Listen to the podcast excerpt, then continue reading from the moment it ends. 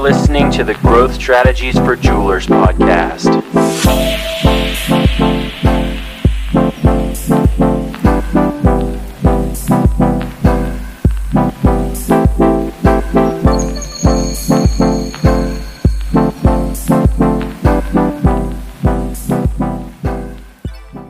Hey guys, it is Tim Holland from Deep Earth. If you're listening on the podcast on our YouTube, welcome. I'm very excited to be giving this talk today. Um, we today are going to be talking about the Deep Earth follow up process and furthermore, just how you guys should be following up with leads, whether they are coming from Facebook, from Instagram, from Google My Business, or from your website contact form. Uh, and so, if you do have the visuals, I wanted to start with just a little bit of knowledge, a little bit of information. So, this study is from the Harvard Business Review, relatively intellectual people over there, and uh, basically goes through about 100,000 call attempts with 15,000 unique leads. Uh, they did this research a while back um, as far as just kind of follow up, following up with internet leads, what that looks like, and um, I wanted to show you some results. You can kind of dig into this on your own uh, if you do have the visuals. However, the important thing to realize here on the right side of my screen, and I'll kind of talk you through it if you don't have the visuals, is basically the speed to lead, response time. So, for all the leads that were collected uh, through, again, through means of a form online, something like that, they found that after five minutes, okay, I'm speaking slowly because it even blows my mind here, you decrease your odds of qualifying that lead 400% after five minutes of waiting to contact them once they reach out. Um, this is uh, something we drill into our partners' uh, kind of strategies and something that we do ourselves. Um, another thing that's really important to realize here is that uh, the average amount of time it takes to actually contact someone is, you can see it here, uh, about six. So, on average, it takes six attempts to actually contact a lead uh, from an online source.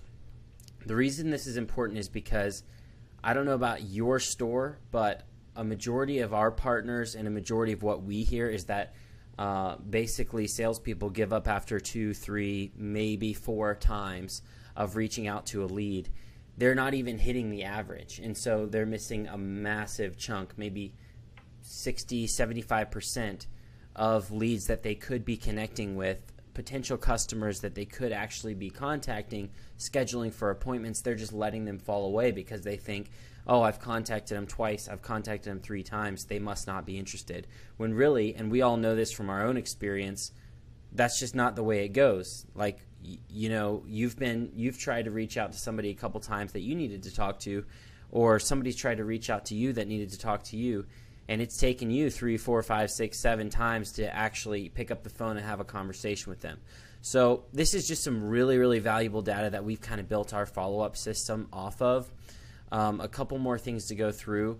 The real questions we want to ask here are how many of your leads are getting cold due to improper follow up techniques?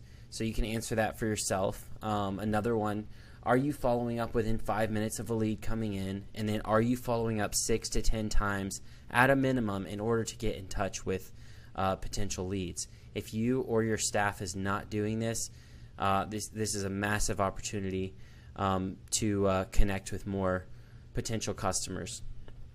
So this is kind of a snapshot of what our lead follow-up process looks like. We actually follow up with leads uh, through our team on behalf of, on behalf of jewelers, um, and so when we, you know, set up lead ads and generate leads through Facebook, we'll actually set up our software to follow up with them within five minutes, follow up with them repeatedly. So I want to kind of walk you through what that looks like, kind of um, you know, a standard operating procedure, if you will, an SOP. So step one, obviously follow up with all Facebook lead ads, Google lead ads, website, form submissions, all of those leads with a phone call within five minutes of the lead form being submitted. If the lead does not answer we will leave a voicemail. Immediately afterwards, we will send a text. We will continue to follow up with this lead a total of 10 times or until the lead A books an appointment or B communicates they're not interested directly with us. Uh, the lead will be entered into a lead sheet that will be given to the uh, partner sales team, so the stores team, uh, where they can take notes and we can take notes on leads as we connect with them. And then when we book a lead for an in person appointment, we will send the team at the store an email that has all the information we've gathered on the lead as well as a time and date that they booked their appointment. And then last, we'll create a task in our calendar for two hours before the appointment, which statistically is the time that leads are most likely to cancel, change plans, decide they're not coming, or a day before the appointment if the appointment is early in the morning to call, text, and confirm the appointment. And so if your sales team is not doing this, they need to start. So, again, I wanted to talk about uh, the ways to follow up with the leads. So, you should build out your uh, lead ads to where they are opting in to be willing to receive text. The reason is because there's a little bit of data here on text versus email. Uh, here's the link uh, for the data there, but the open rates for email open rates are about 20%, um, whereas SMS SMS, so text message open rates are about 98%. So it's really a no brainer as to what medium we're going to pursue when trying to actually connect with a lead.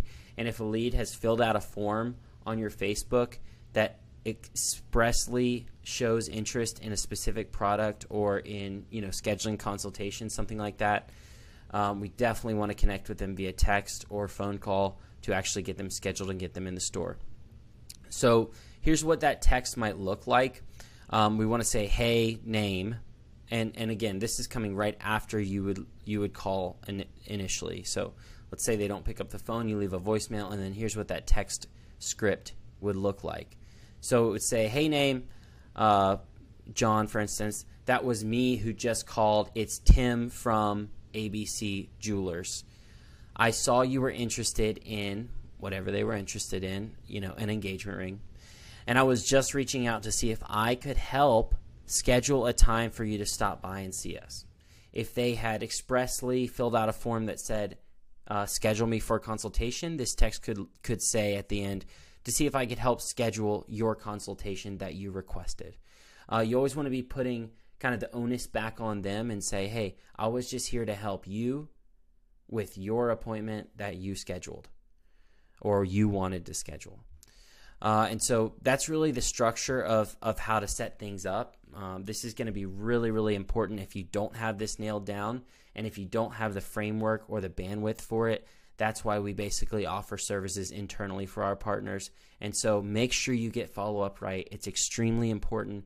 Uh, getting leads is maybe half the battle, uh, but you still have a, a big mountain to climb, which is connecting with them, booking them, They'll miss their appointments, rescheduling them.